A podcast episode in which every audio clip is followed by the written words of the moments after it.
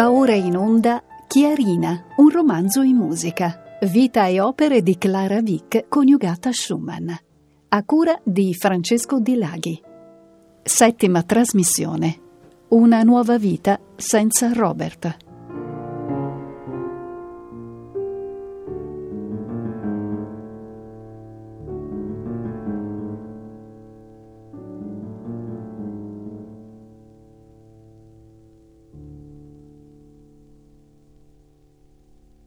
Alla fine della trasmissione precedente abbiamo lasciato Clara nel momento certamente più difficile della sua vita, la morte del suo amatissimo Robert dopo due anni di reclusione in un manicomio, una famiglia con sette figli sulle spalle, problemi di ogni tipo da risolvere, a cominciare da quello economico. È Johannes Brahms, di quattordici anni più giovane di lei, conosciuto dagli Schumann tre anni prima, la persona che più di ogni altra la aiuterà ad uscire da questa situazione. L'ammirazione artistica, eh, un'ammirazione reciproca, diventa ben presto una profonda amicizia che sarebbe durata per tutta la vita. Ma qui si entra in una delle questioni più discusse a vari livelli, livello storico, biografico, psicologico e anche psicanalitico. L'attrazione fra Clara e Johannes cosa fu? Con quale termine può essere etichettata? Non lo sapremo mai, anche perché ad un certo punto i due decisero di restituirsi una cospicua quantità di lettere e di distruggerle, anche se ne restano moltissime altre, ma evidentemente meno direttamente rivelatrici, forse. Questo avvenne dopo molti anni, nel milleottocentottantasei, e non fu certo un caso che Brahms distrusse le lettere gettandole nel Reno, il sacro fiume nel quale Schumann aveva tentato il suicidio. Ci fu anche chi avanzò l'idea che Johannes non fosse solo il padrino dell'ultimo figlio di Clara, Felix, ma anche il padre naturale. Illazione questa che però è stata negata da recenti studi documentari. Certo è che l'ingresso nella vita dei coniugi Schumann nell'autunno del cinquantatré, l'ingresso di questo geniale e bellissimo musicista ventenne, dovette essere al tempo stesso una grande rivelazione artistica, ma anche un elemento fortemente destabilizzante negli equilibri della coppia. Equilibri che, come abbiamo già avuto occasione di osservare, avevano già non secondari elementi critici, il grande amore d'accordo, ma era un fatto obiettivo che Clara, accettando la vita coniugale con Robert e le continue gravidanze, aveva dovuto rinunciare alla sua più profonda vocazione, cioè alla sua vita artistica, e non tanto come compositrice quanto come pianista. Questo le procurò certamente una sofferenza maggiore di quanto possa emergere dai suoi diari, mentre d'altra parte è ben evidente e dimostrato che Robert da parte sua era molto geloso del successo e della notorietà della moglie e a sua volta ne soffriva. Non è quindi fuori di luogo pensare, come è stato scritto peraltro, che il precipitare della salute psichica di Robert sia da mettere in relazione anche con la assidua presenza di Brahms nella vita familiare degli Schumann. Nel milleottocentocinquantasei, all'età di trentasette anni, Clara è vedova con sette figli a carico, quattro femmine e tre maschi: Marie di quindici anni, Elise di tredici, Julia di undici, Ludwig di otto, Ferdinand di sette, Eugenie di cinque e Felix di uno. Il destino di quattro di questi sette figli sarà infausto, moriranno prima della madre, e uno, Ferdinand, come il padre, morirà recluso in manicomio. Ma la grande forza di Clara, adesso che è rimasta sola, e per i successivi quaranta anni della sua vita, sarà la musica e la sua vita di artista, e anche, perché no, le grandi gratificazioni che la sua attività di pianista avrebbe ripreso a darle. La sua vita d'ora in poi È un instancabile viaggio attraverso l'Europa che viene percorsa in lungo e in largo, confermandosi come una delle pianiste più acclamate del suo tempo. E come era uso all'epoca, ai concerti dell'artista principale prendevano parte spesso anche altri artisti.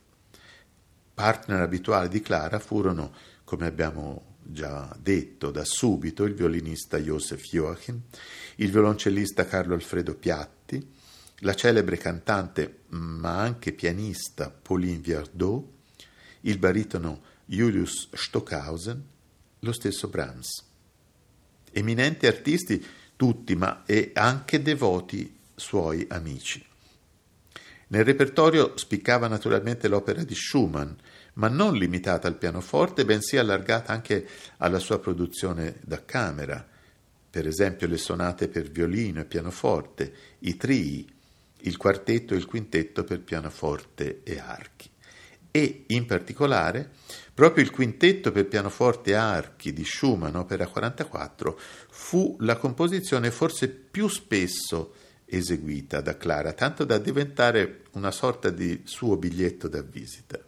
Ne ascoltiamo, dal quintetto per pianoforte e archi, opera quarantaquattro di Schumann, il secondo movimento, in modo d'una marcia. Gli esecutori sono Marta Argerich, il pianoforte, Dora Schwarzberg e Lucy Hall al violino, Nobuko Imai alla viola e Mischa Maisky al violoncello.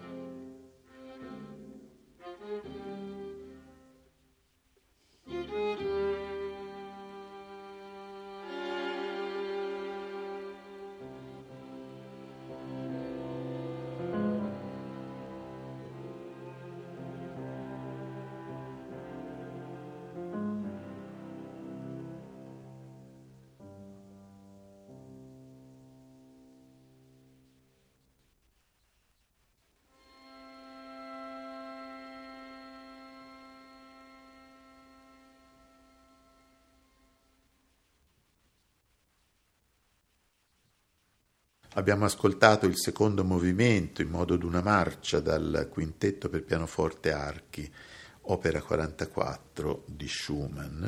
L'esecuzione di Stelle era di Marta Argerich al pianoforte, Dora Schwarzberg e Lucy Hall al violino, Nobuko Imai alla viola e Mischa Maisky al violoncello. Ma torniamo a Brahms e al suo eh, complesso quanto intenso rapporto con Clara. La passione verso questa donna, più grande di lui di quattordici anni, dovette rivelarsi con forza subito. Vi è un passo di una lettera di Brahms a Joachim, un passo che è stato omesso nella versione ufficiale della corrispondenza, che rivela una situazione evidente e che rivela anche l'atteggiamento psicologico molto particolare, molto complesso, che Brahms ebbe in generale con le donne.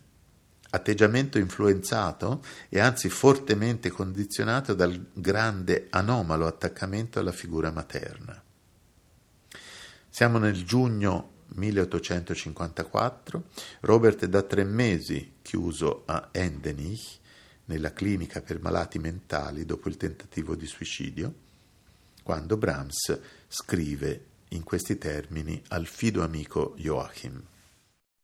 Credo di non rispettarla e venerarla più di quanto io la ami e sia innamorato di lei. Spesso devo farmi forza per trattenermi dall'avvicinarmi a lei, abbracciarla tranquillamente e addirittura, non so, mi viene così naturale. Mi sembra che lei non la prenderebbe male. Penso che non potrò più amare una donna non sposata, perlomeno le ho dimenticate tutte. Loro si limitano a promettere il paradiso che Clara mi ha dischiuso. Ma anche Clara dovette in modo più o meno sublimato e comunque in modo sottile e misterioso provare attrazione per Brahms. Secondo molti studiosi vi fu una relazione fra i due fino al milleottocentocinquantotto. In quell'anno Clara distrusse molte lettere di Johannes e il loro rapporto prese la connotazione dell'amicizia, un'amicizia umana e artistica. Ma certo neppure Clara dovette restare eh, insensibile a questa attrazione e ne abbiamo una prova. La prova è un atteggiamento di grande irritazione, anzi possiamo dire una vera e propria crisi di gelosia, quando seppe di un innamoramento e addirittura di un segreto fidanzamento dell'amico con una ragazza, tale Agathe von Siebold. Questo avveniva tra l'estate del milleottocentocinquantotto e il gennaio del cinquantanove. La cosa per Brahms finì nel nulla. Lui non era in grado di concretizzare un legame stabile e ufficiale con una donna. Ma ci resta di questo episodio un sestetto per archi nel quale il tema principale è un ricordo appunto di questa fanciulla, fugacemente amata da Brahms, e le lettere del suo nome, Agate, secondo la, eh, la terminologia tedesca delle note musicali, corrispondono alle note del tema ricorrente del primo movimento, cioè La, Sol, La, Si, Mi. E in questa dimensione mh, decisamente complessa della singolare psicologia dell'uomo Brahms, che è stata cl- anche classificata come quella del terzo danneggiato, secondo la terminologia usata da Freud nel suo saggio Contributi alla psicologia della vita amorosa, in questa dimensione, dicevo, rientra una delle sue composizioni più intense, più, più commoventi, che è direttamente legata alla presenza postuma di questo grande assente, di Robert Schumann. Infatti, durante la sua reclusione in manicomio, dove Brahms si era recato più volte a trovarlo, Schumann soffriva di allucinazioni visive e uditive. In particolare, aveva annotato un tema che gli sarebbe stato dettato dagli spiriti di Schubert e di Mendelssohn. Un tema davvero angelico, di bellezza struggente, sul quale lui stesso aveva invano tentato di costruire delle variazioni.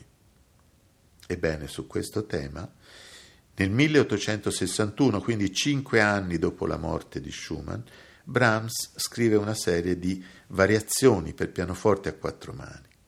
Ascoltiamo questa pagina straordinariamente intima e intensa le variazioni su un tema di Schumann, opera ventitré, nell'esecuzione del duo pianistico Bracha Eden e Alexander Tamir.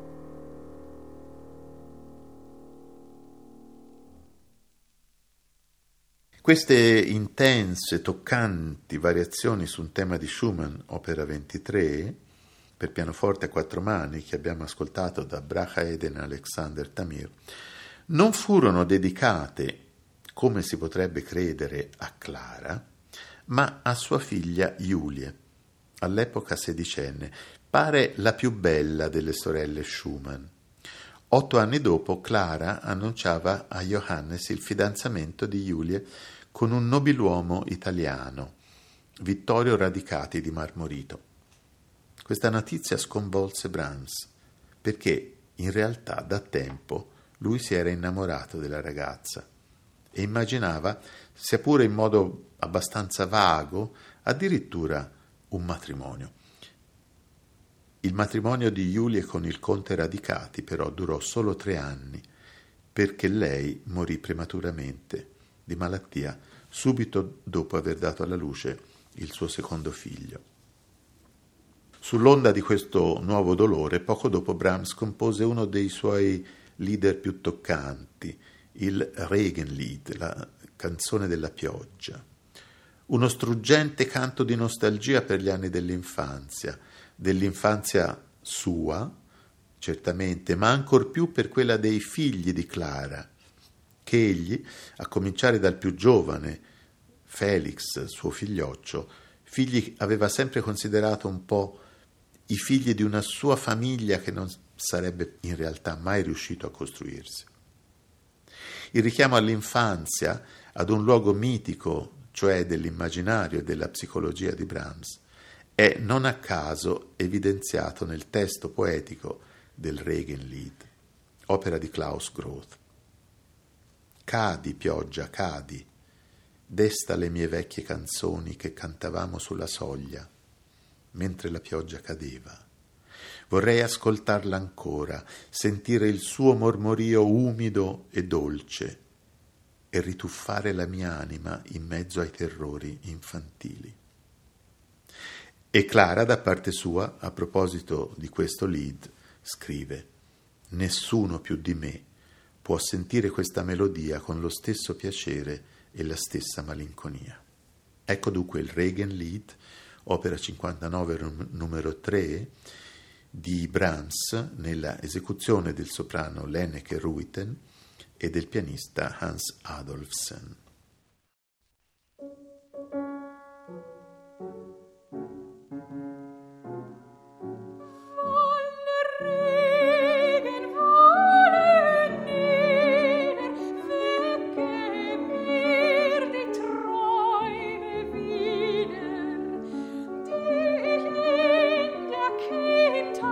Träumte, wenn das Nas im Sande schäumte.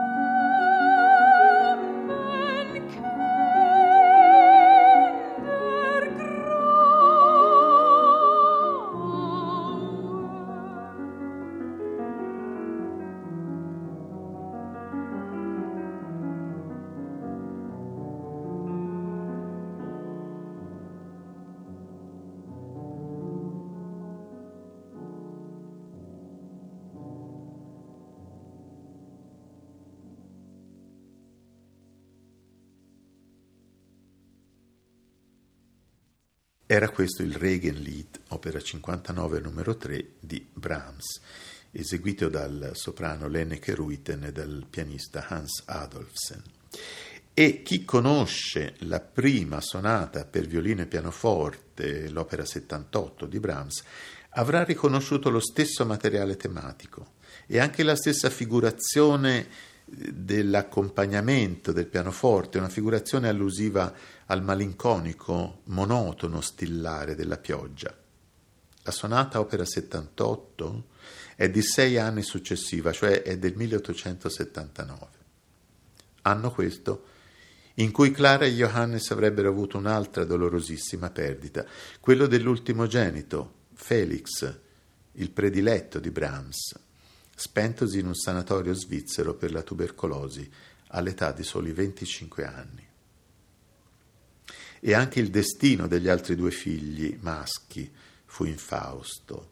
Ferdinand morì morfinomane all'età di quarantadue anni, lasciando ben sette figli, dei quali dovette farsi carico Clara. Ma ancor peggiore fu quello di Ludwig, al quale si trasmise la malattia psichica del padre e che a vent'anni fu ricoverato in una clinica per malati di mente, dove passò il resto della sua vita. Sarebbe morto all'età di cinquantuno anni, tre anni dopo sua madre. Solo la straordinaria forza di carattere di Clara, sostenuta anche dall'amicizia di Brahms, di Joachim e di una cerchia di musicisti devoti alla figura di suo marito, riuscì a far superare queste tremende difficoltà. Ma ancor più degli amici, coi quali non mancarono, anche a cominciare da Brahms, eh, dei momentanei litigi e, e anche indispettiti raffreddamenti, entrambi non avevano certo un carattere facile e accomodante, ma quello che dette la vera carica di energia a Clara, dicevo, fu la musica, il suo lavoro, anzi la sua missione a questo punto di musicista, impegnata nell'opera della diffusione della musica di suo marito, ma anche dello stesso Brahms all'inizio della sua carriera, e anche le grandi gratificazioni e i successi che ovunque raccoglieva. Clara, dopo la morte del marito, abbandona dunque la composizione per dedicarsi interamente all'attività di pianista. Fa eccezione solo un brano occasionale, una una marcia in mi bemolle maggiore che compose nel maggio del milleottocentosettantanove come regalo ad una coppia di amici in occasione delle loro nozze d'oro. Il pezzo nasce per pianoforte a quattro mani, ma in seguito la stessa Clara lo adatta per pianoforte solo, mentre uno dei suoi amici di vecchia data, ancora della cerchia di Robert, Julius Otto Grimm, ne cura anche una versione orchestrale, che viene eseguita in occasione dei festeggiamenti per i sessanta anni di carriera di Clara. Ascoltiamo allora questo estremo saggio di Clara compositrice, nella sua versione per pianoforte a due mani, nella esecuzione del pianista Josef Debenhover. Thank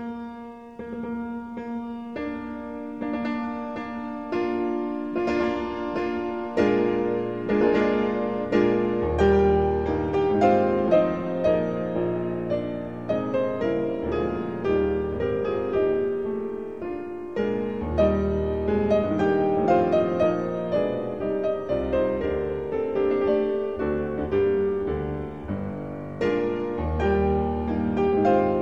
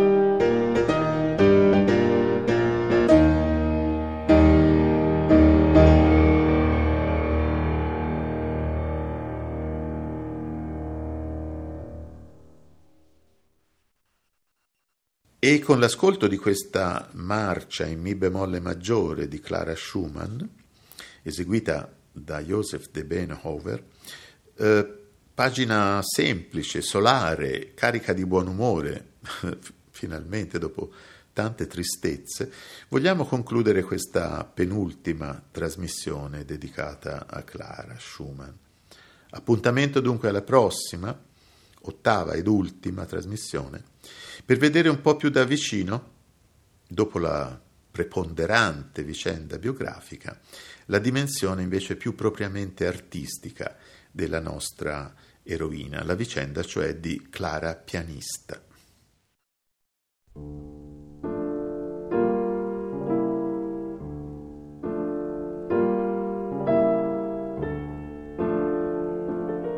Abbiamo trasmesso Chiarina, un romanzo in musica, vita e opere di Clara Wieck coniugata a Schumann, a cura di Francesco Di Laghi. Settima trasmissione. Una nuova vita senza Robert.